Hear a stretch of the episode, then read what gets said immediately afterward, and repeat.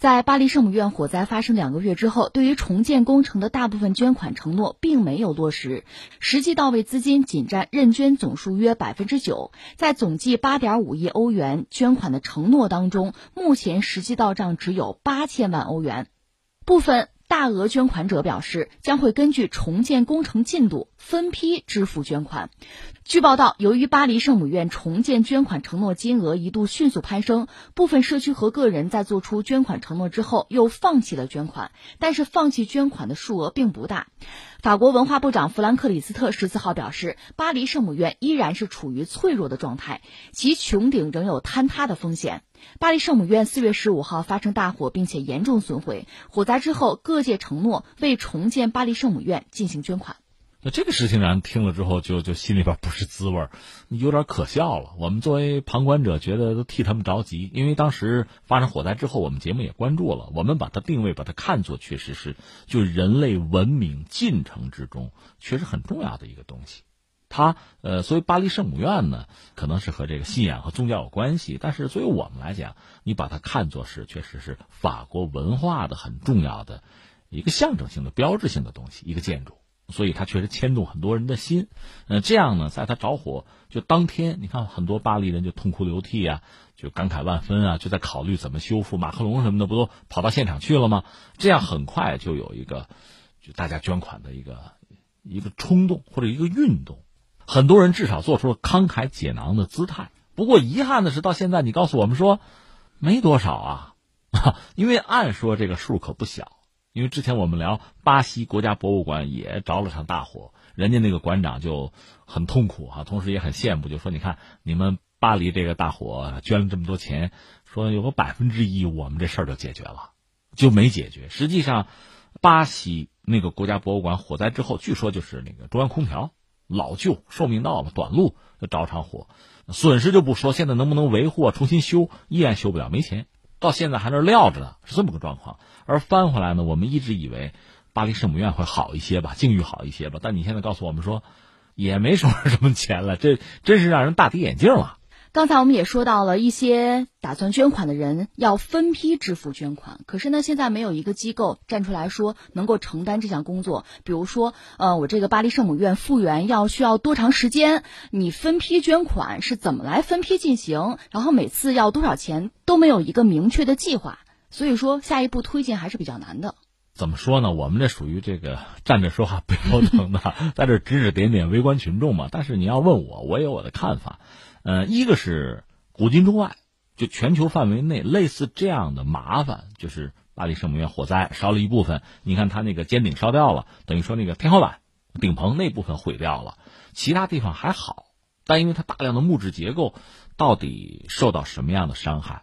刚才你不是新闻里有个词儿脆弱吗？嗯，我估计也很脆弱。嗯，而且下个雨怎么办？对吧？当时那两天不就下雨吗？就这些事情，最后要折合成什么呢？就是你要对这次火灾造成的后果有一个整体的评估。这个评估是很细的，不是简单的说哪烧了，而是整个这个巴黎圣母院这个建筑受到什么样的伤害，这个伤害会带来什么样的后果？如果我们说这个维修啊、维护啊、复原啊，这个都是要计算在内的。我觉得这是一个很需要下功夫、认真拿出来的一个方案、一个报告。另外，你看前一段时间，这个法国人也好，或者我看很多参与者也好，心是真大哈，甚至有什么修复方案，说搞个游泳池，顶上弄个游泳池，这就有点扯了。我理解，而且我想，巴黎市政厅也好，教会也好，包括法国政府也好，说到底，最终肯定还是要按原样恢复，就是复原，是这么一个状况。而且最好是原汁原味、原汤原水就是连材料啊、连工艺啊，都应该是原样恢复。对，但是说到这个材料，法国一个保护遗产基金会的副主席他就说了，巴黎圣母院的屋顶其实没有办法恢复到火灾前的样子，因为目前法国没有像十二世纪和十三世纪时那样大小的树木，而巴黎圣母院着火的木质屋顶是由八百五十多年前的原始森林的树木搭建而成的，而现在呢，因为大规模的森林砍伐，找不到这样的树木了。那我们只能问：北欧有吗？东南亚有吗？亚马逊雨林有吗？说到这儿呢，就是想起我们中国一段旧事啊，就是复原郑和宝船，南京这现在成了一个烂尾工程了，嗯，到现在多年过去，也就扔在那儿一条船，木船造了一半，就造不下去了，说是资金链断裂吧。我们不论啊，我们就说当时造这个船的时候也花了不少钱，就从国外买木头，因为国内找不到合适的木头，就是你说的这个原始森林什么的，这个大的，可能还有某种弯曲的这个弧度的等等，就是在国外买的。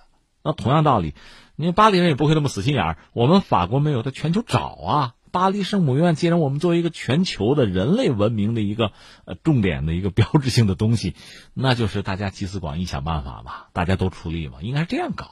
那总而言之，除了你说这个材质以外，我觉得还有一个工艺的问题呢。你比如现在我们三 D 打印好不好？对吧？打喷出来，我觉得这未必做不到。问题在于这行吗？如果我们真要讲原汁原味的话，你还得用当年就是十二十三世纪用那个时候的工艺。木匠传统的方式把它做出来。你比如我们说故宫太和殿，这个是目前人类现存的最大尺度的一个就木质结构的建筑，它是榫卯结构的。那你说我现在复制个太和殿，我用别的方式行不行？用电钻啊，用那个整个大的螺丝螺栓行不行？也不是不行，外观看起来差不多就可以，对吧？但是肯定的不叫原汁原味了。而我认为巴黎圣母院你要搞得那个样子，所以说到底呢，你要先算账，拿出一个报告来，就是我要用什么样的方式、什么样的材质、怎么样能搞到啊？老师傅这个技艺你怎么搞？这都是没有办法的事情。如果都没有了，那你只能通过对现有的这个成品，就巴黎圣母院做这个技术上的分析，来寻找到。来复原当年的这个技术。总之，你要用什么样的方式来恢复，用什么样的材质，用多少时间，最终落实到要花多少钱，我觉得这是前提。有了这个东西，比如现在我们要十亿欧元，你有个数啊？为什么十亿欧元呢？这个需要多少钱？那个需要多少钱啊？买材质需要多少钱？恢复这个工艺需要多少钱？等等等等，算清楚之后，那我们就该募捐了。大家想办法来吧，是吧？那这个时候有理有据。而且呢，有节奏，有规划，我们也知道成品是什么样子，我们也知道需要等待多久，这是不是就好一点？我们现在看到他们搞反了，这个搞反了，我们说我们是马后炮也没办法。当时那边着了，这边就很焦虑，就很痛苦。很多人说，那我得捐钱，就出于这种，有的可能真的是出于对文化的爱，有的可能是对于宗教的虔诚，也有的备不住，有的就是对于商业利益的追求。对做网红的期待，也不排除有这个，就是想达到某种商业效果、轰动效应。也许只是由于个人的某种虚荣心，所以你看有些企业，嗯，欧洲的、法国的一些名牌的企业站出来，还有一些个人站出来就捐，有这个问题。另外，我觉得还有个问题是什么呢？因为巴黎圣母院本身呢，它一度是教会的资产。你看，十二、十三世纪到现在跨度多个世纪，在这里边呢，法国的政府和教会对于圣母院本身，呃，从权力上，到这个利益分配上啊，到管理上、职能上，其实这么多年几个世纪下来，它是不断演进、在演化的。那么如今呢，这个事情发生了，谁来承担这个责任？谁来领衔把这个事情推动？其实我觉得可能也是一个比较复杂的问题。以前你比如涉及到旅游收入什么的，那个倒好办，因为法国政教已经分离了，政府和教会之间是可以就这个问题就达成一致的。那你比如使用权，教会肯定是有的，它毕竟是一个宗教建筑嘛。但是呃，其他很多东西，你法国政府肯定也有很多责任，有很多利益在里边，这也很正常。那现在到了这个时候，恐怕还是要有一个小组站出来，第一时间就是一个管理机构，全权的负责任，推动这个事情往下走，而不是靠民间的这种自发的、不可控的、这个节奏混乱的热情。呃，不过巴黎健康部门有一件事儿，我觉得做的很有必要，就是敦促巴黎圣母院附近的儿童和孕妇进行血液铅含量测试。因为巴黎圣母院那场大火呢，造成了屋顶和塔楼几百吨铅的融化，而且呢，附近一名儿童被查出了血液铅含量超标。那现在他们也正在研究说，到底这个孩子是因为本身的原因接触了什么东西，还是因为这场大火直接导致了他铅中毒？那这个新闻确实让人也也很感慨。一方面，如你所说。